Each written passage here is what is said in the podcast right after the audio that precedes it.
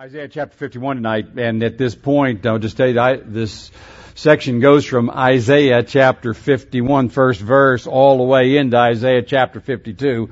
We are going to be in genuine, bona fide survey fashion tonight. But it's important to keep it together because it is one message and it has an important, um, important application for our situation. So let's commit our time to the Lord and we will begin to look at it together. Father, we come again to ask you to teach us tonight by your Spirit from your word. We thank you for that word already settled. Thank you that though heaven and earth will pass away, your word won't pass away. Father, we thank you that those who find you, meet you in accordance with that word are also safe eternally. So we come and ask you to teach us what that means again tonight. And we're looking to you for that, and we would pray in Jesus' name. Amen. we're in chapter 51 of the book of Isaiah, and a long message is, is contained here. Uh, it, it takes a little bit different tact than some of the other messages. Uh, it starts off by saying this, listen to me, you who pursue righteousness, who seek the Lord. That's a, that's a particular group of people. He, he picks out of all the, who could be listening to him. Says, I want to say something particularly to the people who are seeking righteousness. Now, the vocabulary of this entire message is, is, is so close to the vocabulary of the book of Romans that it's, it's hard to kind of pass this up. And I want you to note this thing. At the very beginning when it says, you who pursue righteousness, in a sense that you could say that those are the people who want to be right with regards to God, and that, that would be correct. Righteousness, a person is righteous when they meet the standard. That's what it means. When you have met the standard. But there is no way for a human being to meet the standard the way it needs to be, and so the word righteousness actually becomes almost a synonym for salvation in the book of, of Isaiah because he understands that nobody gets there on their own. And, and in fact, that does very much parallel what's said at the very beginning of the book of Romans. Paul says this about the gospel. He says, I'm not ashamed of the gospel of the Lord Jesus Christ. It's the power of God unto salvation. And he goes on to say that because in it, the righteousness of God is revealed. It's the power of God for salvation because in it the righteousness of God is revealed. Now, in listening tonight, you need to keep in mind that we are talking to, or Isaiah is talking to a very specific group. Listen to me, he says, and there's, there's a lot of passion in this, this particular section. Listen to me. You who seek righteousness or, or, pursue righteousness, you who seek the Lord. In other words, those who really want to be in a relationship with God. Now, who is he speaking to? What is it, what's going on here? Well, on your paper there it says there's two possibilities there. I'm going to stick with the first of them because uh, of the vocabulary here, and because we have so far to go, I'm not going to take a long time to describe why. But Isaiah, in this particular case, is either speaking to the people of his own day, this is in the time of Manasseh. When the people who have had the opportunity to serve God and, and to follow God under Hezekiah have wholesale turned away. Manasseh turned from God, brought in all kinds of evil. It sounds very much like our own day. He brought in occultism. He brought in all kinds of funny worship. He brought in immorality. It was a day of just unbridled immorality. It was a day, therefore, of the pursuit of pleasure instead of the pursuit of God. Along with that, he brought in forms of worship which led to the murder of children. Isn't that interesting? To the murder of children for the advancement of my own well-being. It's a difficult day. And you can imagine and that's just the beginning of it. The lying, the cheating, and it became a day of violence. Very rapidly became a violent day because once you have unbridled desire to do your own will, you're going to bang into other people and you start having problems. Imagine what it would be for a person who really wanted to know God and you're watching all of this happen. You could be thrown off balance. You could lose your direction. And this message is given to help course correct those who really want to know God to keep on track in the middle of it all. And that's why I believe there is a great deal of passion in, in Isaiah's way of presenting this because it's, it's so crucial. And I think about it for our own day because we are in a day. We're, we're not nearly as far along as it was in the day that, that Isaiah spoke, but it's moving that direction. And I would say this, if you move out of this area of the country, you're liable to find out that it's a lot farther down the line than we think. Now the question is, not, is not how to get back to where it was. The question is, what do I do in the middle of it? How do I live? And so deep questions come up in the hearts of these people. The first of those questions is, is the purpose of God succeeding? Now you could, you could understand that problem. Is it working? Is God really winning the, the fight, the day, if you would. And so part of what he has to say is to assure them of that. The second side of, of what the problem is that he's going to address here is how can I live in this? What should I do when everything around me is chaos spiritually? And I'm trying to seek after God. So those two questions he wants to, to answer. He's trying to calm the hearts. He is trying to assure hearts who are disturbed by the real problems that they're facing. And again, and once we get caught up in the, the narrow, the right now, it's sometimes hard to see clearly. So it all comes together. So what does he have to say? What's Isaiah going to say to them? And we're just we're going to move down through this. This section is in six verses. All right, six um, stanzas. We should put it that way. All right. The first three are marked off by the term listen to me. Alright, it starts there in verse 1. Listen to me, you who pursue righteousness. Pay attention. Verse 4. To me, O my people. Verse 7. Listen to me, you who know righteousness. Alright. The second set, alright, that's the first three stanzas. The second three stanzas start with the idea to get become awake. So in chapter 52 verse 9 or 51 verse 9, it says awake, awake, put on strength and he calls on God to do that. Then in verse 17 he's speaking to the people, says rouse yourself, rouse yourself.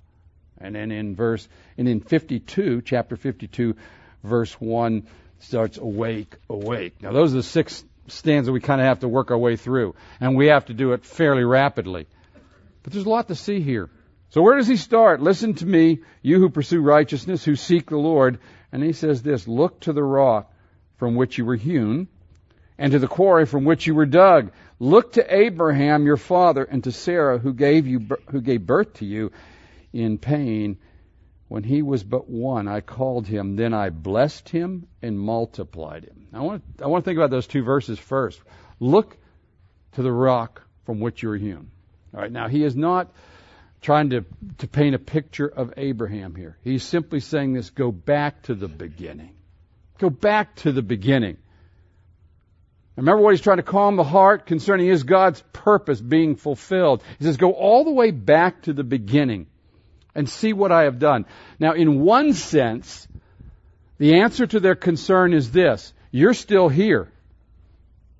You are here. And that is an evidence that God has moved already. Because in the history of Israel, between the promise, which is on your paper there, the promise was given to uh, Abraham, and that day, there are two, at least two, but there are two extremely important miraculous events. And they form the groundwork of what he is saying to these people. The first important event occurs in the life of Abraham. God made a promise. That is listed on your paper there, the promise that I'm going to bless you. I'm going to make a mighty nation out of you. And we'll talk a little bit more about all that's involved in that in a little bit. But right now we just want to note he made this promise. But that promise, here he is, he's one man, which the Old Testament calls the smallest of nations.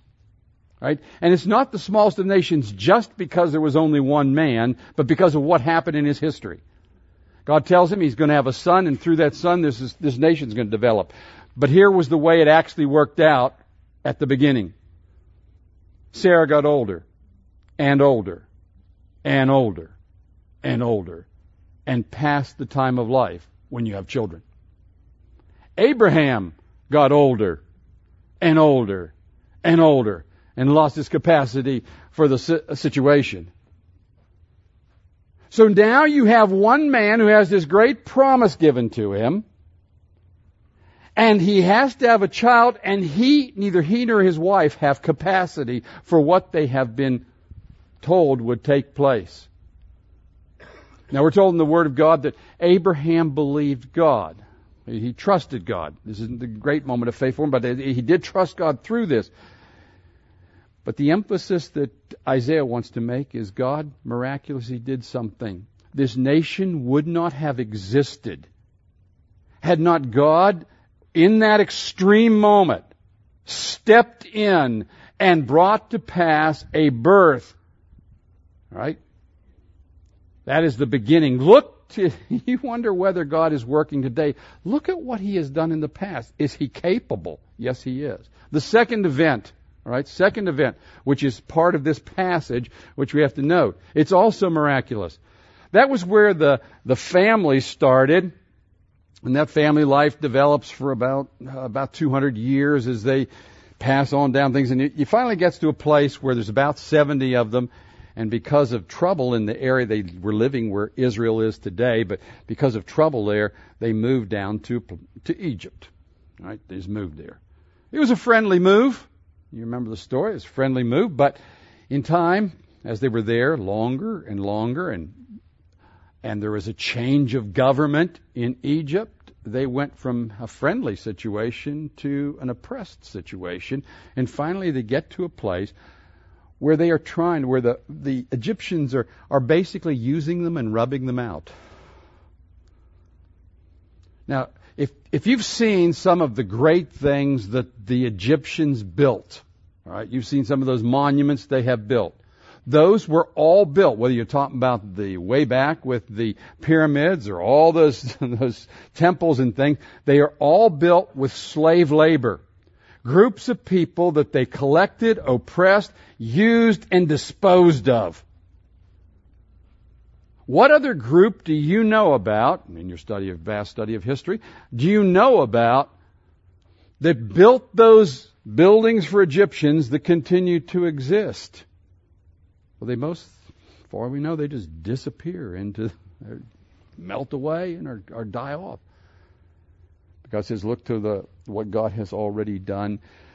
You're going to go to that particular event, and God's going to step in and he's going to deliver. He promises deliverance, just like he had promised something to Abraham, but in exactly the same way as the family started, the nation starts. Because when God works the miracles to take them out of Egypt, he finally does a very unusual thing. He guides them into a trap. Remember that? They, all the people, they all oh, follow the, follow the column of, of smoke and we'll all get out of here. And where did he take them in that column of smoke? He takes them to the side of a sea. And he puts them in a place where the sea kind of goes out a little bit, and they all run out onto this peninsula. And then what do you have? Egyptians behind you. And they have absolutely no way to get out of this situation. They are now trapped. They've got Egyptians behind them and water in front of them, and there is no way to get out. But what happened? Well, Moses trusted God, but the emphasis is not on Moses' faith. The emphasis is on this. That with a mighty hand and an outstretched arm I came and got you. God could have done it a different way, but He did, did it that way in order to impress that people that when He wants to save, He can save, and it doesn't matter what circumstances you're in. That's, that's a tremendous point to get. He says, now look over that history. Now, you could bring up others, but those are the two that Isaiah brings up. You see, when God wants to move, He's capable of moving and doing what He wants to do to deliver. Now, the point He's trying to make to these people is okay, it's a tough day here. But is my plan thwarted by the refusal of my people to do what I want them to do? No, it's not. I still have my plan. Now that's very important to them. I want to say there is kind of a parallel for us. I want to just note this. God is a God of history. He's a God of history. Sometimes people wonder, you know, why, why do you have such confidence in this? Well, one of the reasons I have the confidence in this word, now there's, there's a number of reasons. We've got, but one of the reasons is it exists. That's a, that's a historic study which we don't have time tonight. Do you know how many times people tried to destroy the message of the gospel? Tried to burn away, deal with, crush those people that belong, that wanted to follow Jesus Christ. But they didn't win. I was reminded last night, I was at church and they were talking about humanism and the different forms of humanism and they reminded us that one of those forms of humanism or is Marxism. It's one of the various forms. And one of the characteristics of Marxism is they believed that religion was the enemy of mankind and it was their responsibility. They were, they became the enemy of all religion. And then they reminded us, uh, man was speaking, reminded us of um, Lenin, who when he had fa- when he founded and brought in the revolution in in Russia, made a determined effort to completely eradicate religion in Russia. The Soviet Union has come and gone. Christianity is still in Russia. The Bible is still in Russian and the places where he tried to oppress the universe. Now, as I look back, just the fact that the Bible survived is an indication that God's purpose is involved with this book and it will not be overcome. That's kind of what the writer is saying here to these people. Look back. Look back and see where you've, you've come from. Now, when he says that, He's saying it because there's something they have to do in that particular time. He goes on in verse 3, right? Says, Indeed, the Lord will, be, will comfort Zion. He will comfort all her waste places. And her wilderness he will make like Eden. And her desert like the garden of the Lord. Joy and gladness will be found in her. Thanksgiving in the sound of a melody. Now, he is not saying that they're going to experience any of this at that point. But he says it's going to happen. Because everything I promised to Abraham, no matter what kind of problems we ran into, I have fulfilled to this point. And what I've started, I will finish. Just remember that concerning God. What He starts, He finishes. That's this big part of this passage and the encouragement of the passage. And I don't know where we are in the plan of God. I don't know. I do not know tonight what stage we're at. But I know this that the one who started the good work in me is going to finish it. The one who started a good work in his church is going to finish it. That is true individually, that is true collectively. No group of people on this earth is going to thwart it, and that's what he's going to say. Right? Because, then he takes him back to that promise again. In the promise, there was more to it than just God was going to make Israel a great nation or make Abraham into a great nation. If that was the limit of the promise, we could say it's already been fulfilled because Israel did become a great nation. Under Solomon, it was a power, it was the most powerful entity in the area. that had already been, been done. But that isn't the extent, that isn't the full extent of what he said to Abraham way back there. What else did he say? That's on the last line of, of that's why I wanted the whole thing right there. He says, and in you, when this is all finished, and in you, all the nations of the earth will be blessed. Now that promise was given 4,000 years ago. I don't know if that what that does to you. To think that we sit here tonight as the fulfillment of a promise to Abraham 4,000 years ago. But you see, even in, in Isaiah's day, which was only about 1,200 years after that event, okay, that's where he is in this, this thing, he still looks back here and says, there's a lot more to that promise that has not yet been fulfilled. Now you can take comfort that God who starts things will finish them despite the difficulties he's facing, and that's where he goes next in verse 4. Alright? He says, Pay attention to me, O my people, and give ear to me, O my nation. For a law will go forth from me, and I will set my justice for a light of the peoples. Right? Now the peoples there is the same thing when said in the that in you all the nations of the earth will be blessed. That's the same vocabulary there. That makes sense there. That's important to note. But he says the law is going to go forth from me. Now the law that he's speaking about here um, is a description of how a person can come to him. Because you, you got to keep this whole thing in mind. What was the first thing he said? Listen to me, you who desire righteousness, who seek the Lord. How can you get there? he says there's going to come a day where there's going to be a law come forth. Now they already had a law. Why would this come forth? This isn't a repeat of the Old Testament law. This is a, a description of a way to reach the will of God so that the people who are, who are seeking God can reach Him. The law will go forth.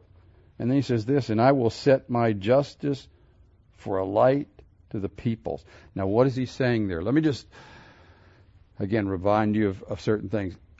The justice of God would be the most, would be the last thing that you would want to know about if it wasn't for the cross of Jesus Christ.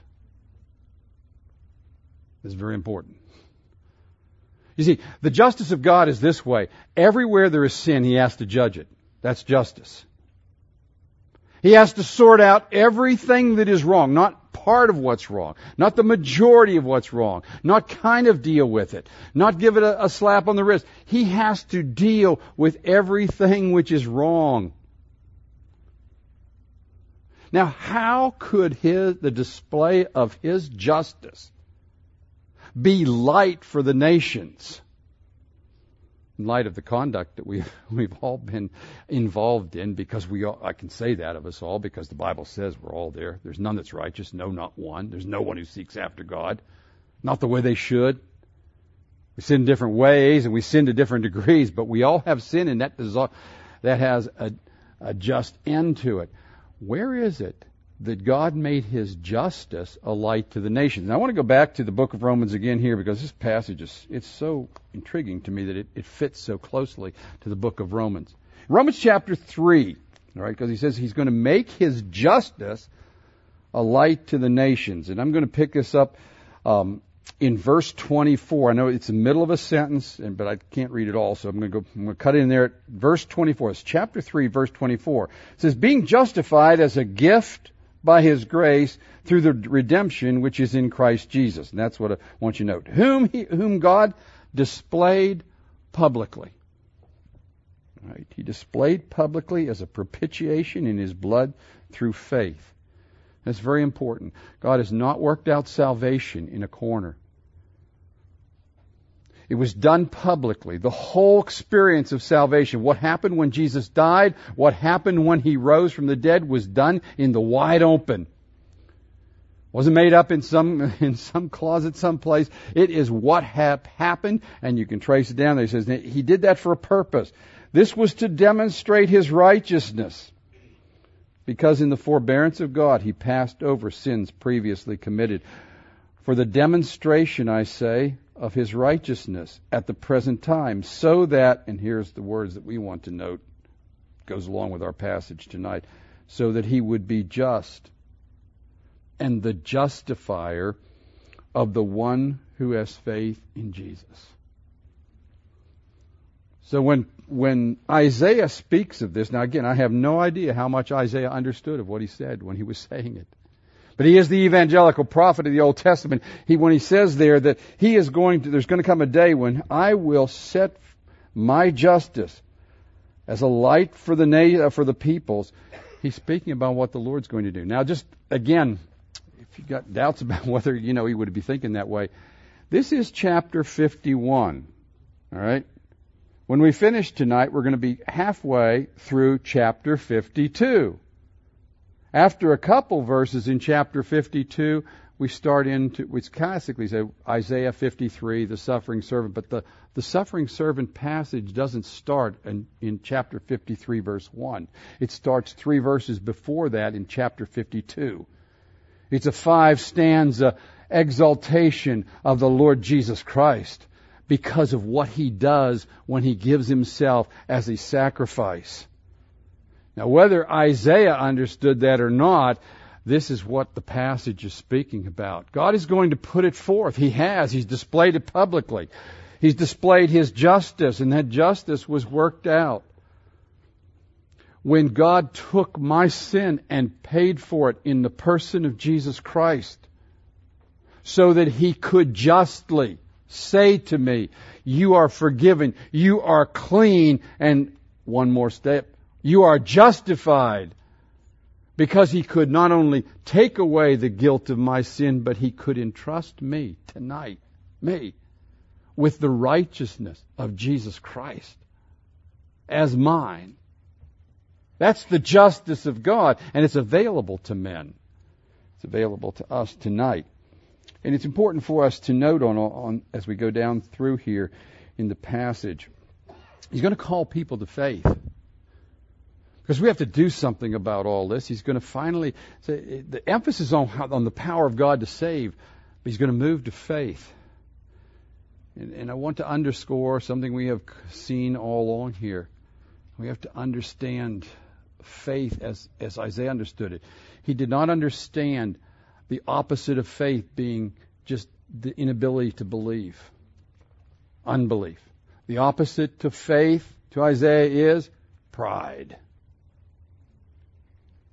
You see, he, he views it this way. The reason people don't believe isn't because they can't believe that the Bible is true. It's because they love sin and they don't want to believe the Bible is true. It isn't because they can't see the history. They don't want to see the history. It isn't because they don't believe that the prophecies were fulfilled. It's because they don't want to see that the prophecies are fulfilled. Jesus says the same thing when he was preaching in that famous verse, which is everywhere, when, it, when he talks about the fact that God so loved the world that he gave his son. That whosoever believes in him should not perish but have everlasting life. And then he goes on to say he didn't send the Son to condemn the world, but through him that the world should be saved. What is the condemnation? Why are men going to be condemned? Because light is in the world and men love darkness. We have to face that fact. That, that belief is a choice we make. and, and the reason people don't choose faith, according to Jesus, is their love for, for the darkness, which leads them to pride which says that I will not submit. Now, he's speaking to him here about how can we get there. He's talking to a group of people who do want to hear. And he says God's going to display this, and he's going to lift up. Um, this is a prophecy. And I will set my justice for a light to the peoples, and my righteousness is near. My salvation has gone forth, and my arm will judge the peoples. In the coastlands, this is an important verse. In the coastlands, that's the entirety of the world beyond Israel. That's, that's his word for it. The coastlands will wait for me, and for my arm, they will wait expectantly. Now, if you were here last week, there's a verse, it's right over there in chapter 50, verse 2, and it says this, why the prophet is now speaking to the rebellious nation in this, in chapter 50. He says, why was it when I sent prophets to you that nobody listened. And then in a verse which is pretty well known, all right, it says, Is my hand too short that it can't save? All right. And if you were here last week, we said that that, that is an idiom of the, or it's a picture that they use in the Old Testament. That to have a short arm was not to be able to help. All right, that's just how it was pictured. And we said last week, if you wanted a dollar, then my arm's long enough. If we want a million dollars, my arm is too short. All right, you just you can't go there. I can't help you at that particular point. And so God says at that, that, that juncture, is my arm too short that it can't save? Is, it, is that the way it is? Well, now he comes down here picking up that same vocabulary. And he says, there's going to come a day when my arm, on my arm, that is the strength of my salvation. My arm is strong enough to save. The whole world is going to wait expectantly. It's going to look to me to deliver them. All right? That's what's going to take place. You don't have to be concerned. about the fact that a few people are not accepting God right now, even if it's the majority of the people, because God's moving towards his pointed goal. Now, then he picks up a picture. This is this is interesting. I mean, I, this tremendous passage to me, but um, because the people knew the story behind all this, he says, "Now lift lift up your eyes." The, when he says lift up your eyes and look at the sky, the vocabulary there is almost identical to another event in Abraham's life. There was a day in Abraham's life when he was distressed because he was getting older and the son wasn't there and he wants to know if he should take action a different way. And in his strain and in his stress, God was very kind to him. He says, okay, Abram, come out here and look up at the sky and see it up there. See the, see the whole sky. Now, if you can count the stars that are up there, you would be able to count your descendants. Of course, you can't count the stars, and you can't count his descendants. He used that as a picture, all right? Earlier in the book of Isaiah, and when we were in Isaiah 40, the heavens are pictured here as something which is immense and settled and strong, which you can't change. That the stars are out there and God knows each star by name and they exist there because He causes them to exist. All right, so this is that's the picture. Now Isaiah says this: Look up at the stars. Look it up. And he says something else. He says when you get done serving the stars, in, in you know the same stars that Abraham looked up at, we look up at. We're almost exactly the same parallel latitude. It just it's the same sky he saw. Of course, a lot more light today and you can't see as much of it. But it's the same stars that he was looking at because they're still there. They're virtually in the same positions that they were then. There's a little bit of movement that has changed, but not much. Real stable, right? And then he says, now look at the earth that's around you. Look at the earth. Look at what, what's around you. There was a promise made at, at Noah's day that because of God's faithfulness, that from here till the end, the earth is going to continue to spin and go round the sun. Doesn't say it that way, but springtime and harvest will continue steadily right to the end, right to the very end. This is all stable. So he's talking about the things which out here which are stable and the things which are happening around us is stable. He says, take a good look at it. And then he has this to say. All right. For the sky will vanish like smoke. There is nothing you can see out there which won't, and that's the picture he gives here, which won't suddenly just like the steam coming off your coffee. Nice to look at, but, but it only gets up about this far. And then it dissipates and it's gone. And that's a picture there. And then he talks about the earth. He's just using pictures here. He's not trying to say this is the way it'll happen. He's just saying just like smoke disappears, it will disappear. And then he looks at the earth and he says, the earth around you is going to get old. Let's read it. We'll get the exact wording here. And the earth will wear out like a garment, and its inhabitants will die in like manner. Right?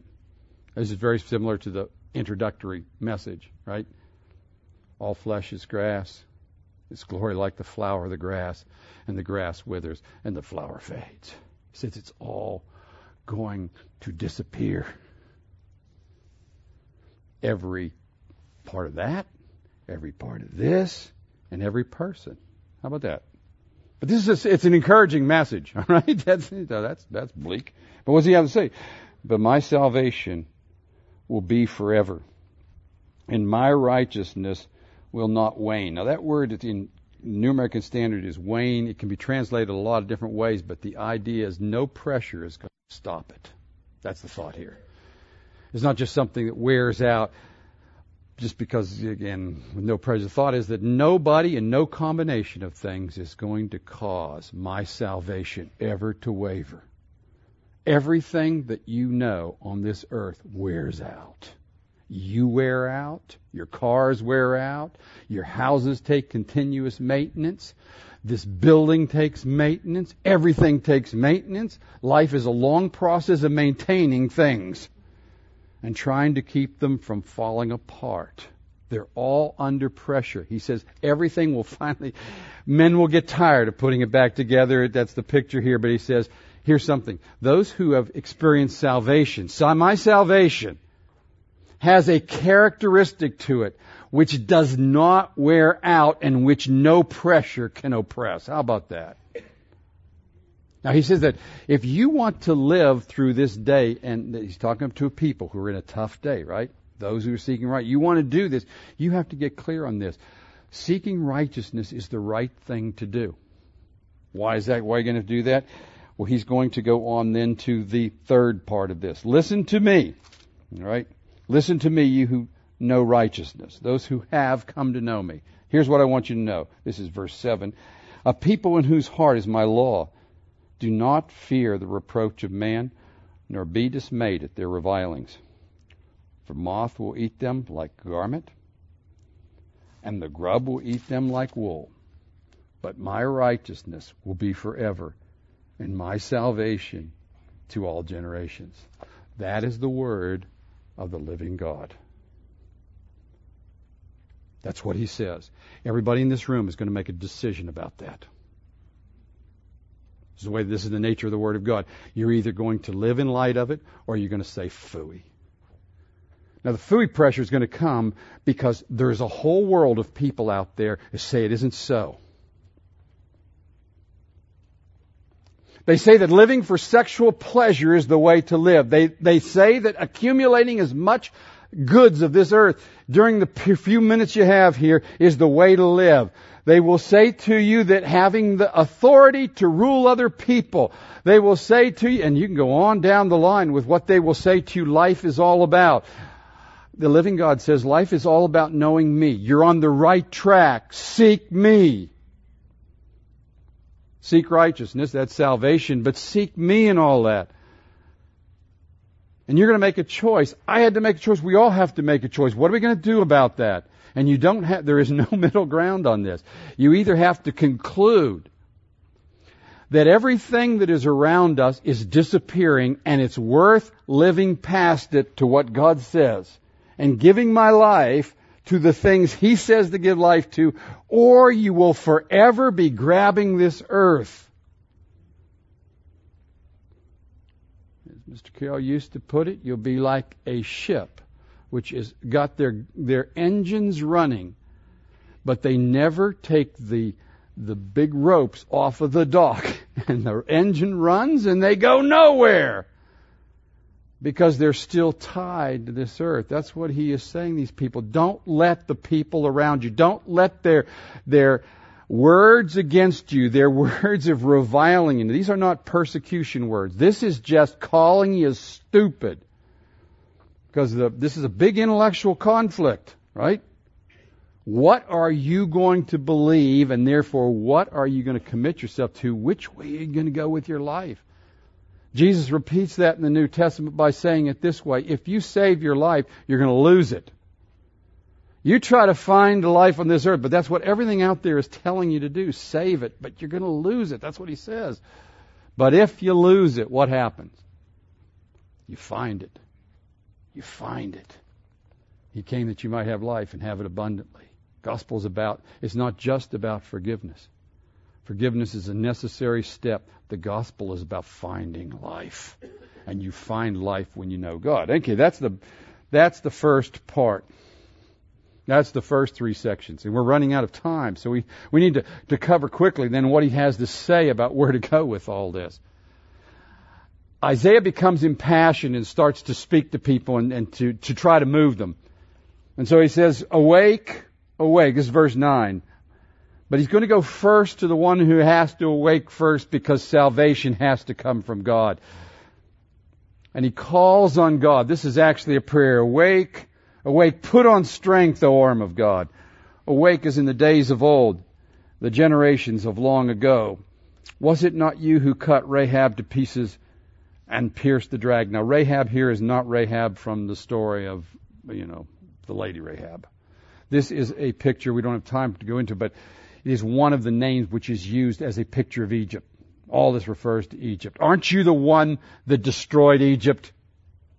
And he goes on, Was it not you who dried up the sea the waters of the great deep, who made, pa- who made depths of, of the sea a pathway for the redeemed to cross over, so that the ransom of the Lord will return and come with joyful shout to Zion. And everlasting joy will be on their heads, and they will obtain gladness and joy. And then he goes on to speak about how he'll comfort them. Because he is going to act. God is going to act. And that's always the first thing we need to note in the book of Isaiah. God always acts first in salvation. He makes it. He presents it. He moves people towards it. And he, he puts it there for people to embrace. But if he doesn't move, they aren't changed. Abraham didn't call himself and then got, get God to work on his behalf. The nation of Israel didn't decide it was time for them to get out of Egypt. God decided it was time and sent somebody to take them out of Egypt. All the way through the Old Testament, God moves first in saving power and then calls people to respond along with it. So that was the first step. Then he, then he goes verse 17 because we have to go quickly here. And he really gets impassioned here. He speaks now to the people who are in the middle of a group of people who are falling away from God, but want to seek after God. And he speaks to them. He says, Rouse yourself, rouse yourself, arise, O Jerusalem. Now, the picture here is a person who not only was asleep, but was asleep and was sleeping off drunkenness. And so they're waking up after that. And he's telling them, slap yourself, come, come to. You've got to wake up because God has made a salvation. And you can't let the fact that everything around you is collapsing divert you from seeking God yourself. You see, when everything is going wrong, when the church doesn't seem to be proceeding forward, when God's plan doesn't seem to be, winning the day, it is easy to say, what's the use? And he says, you, wake up, slap yourself, do what you need to do. It's time to, to go forward because God promises that if you will lay hold of it, He's going to take away all that, that judgment. All right? And again, verse 21, we'll just read. Um, this is His promise to them. They have experienced judgment.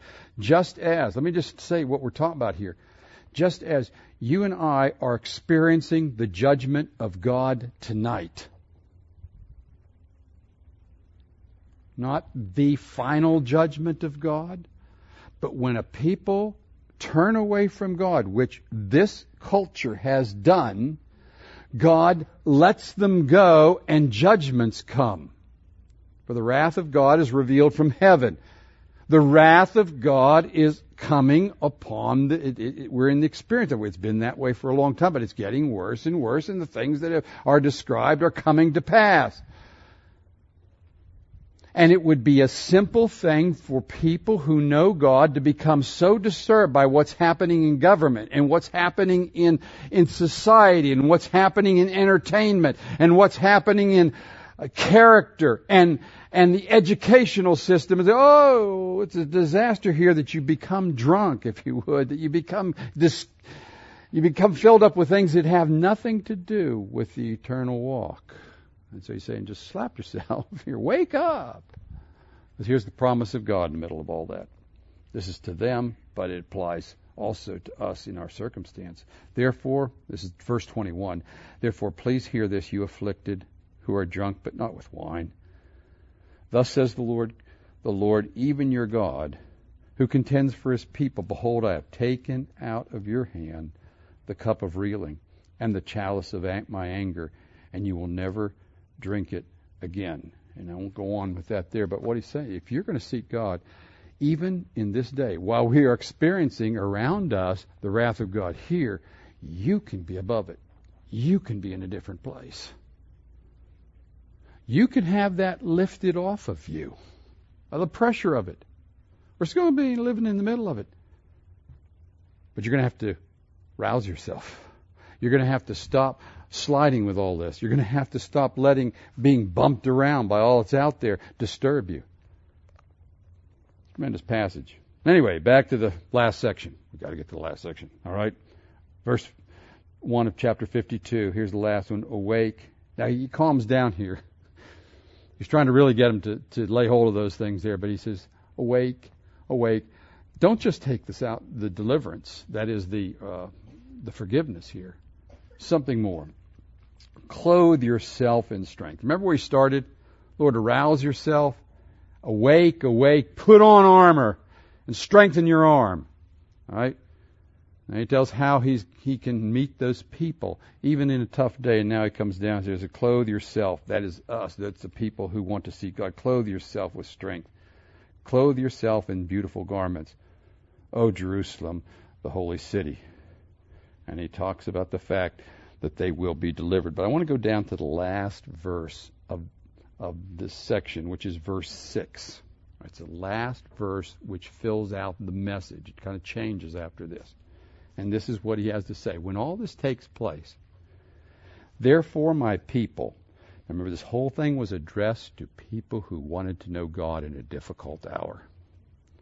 Therefore, my people shall know my name.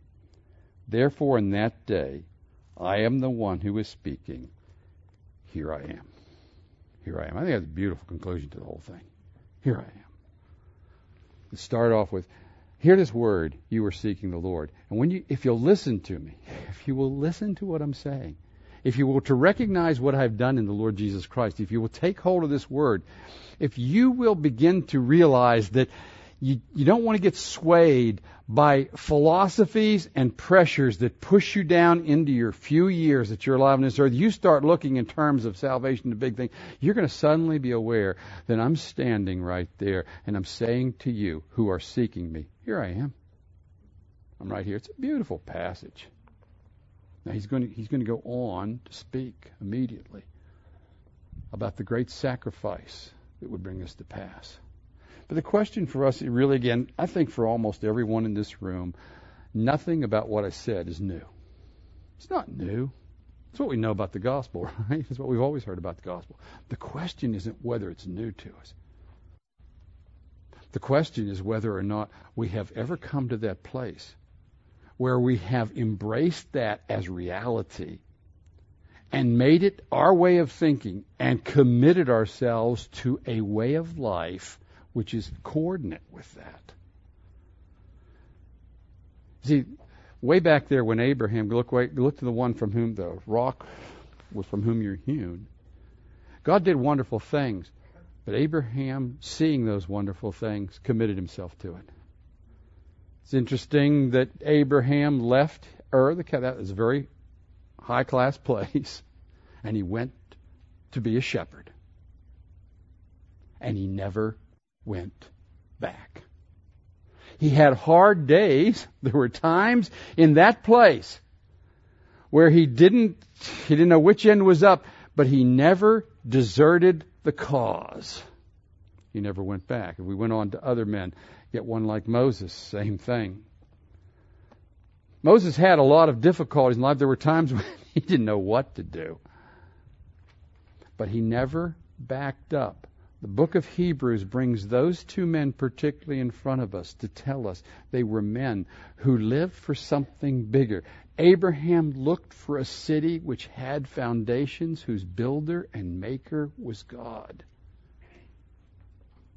Moses endured his experience as seeing him who is in unseen because he counted what it meant to be identified with the people of God of more riches than the passing pleasures of sin for a season. Isaiah is impassioned here because he has people that want to seek after God, but they have to know what it means. They have to know what it means. But he wants to tell them that those that, where he started this boom, or started this section, those that wait on the Lord, those that commit themselves, those that trust Him, what they gain a new strength. They gain life. And they'll run in the middle of whatever they're running through.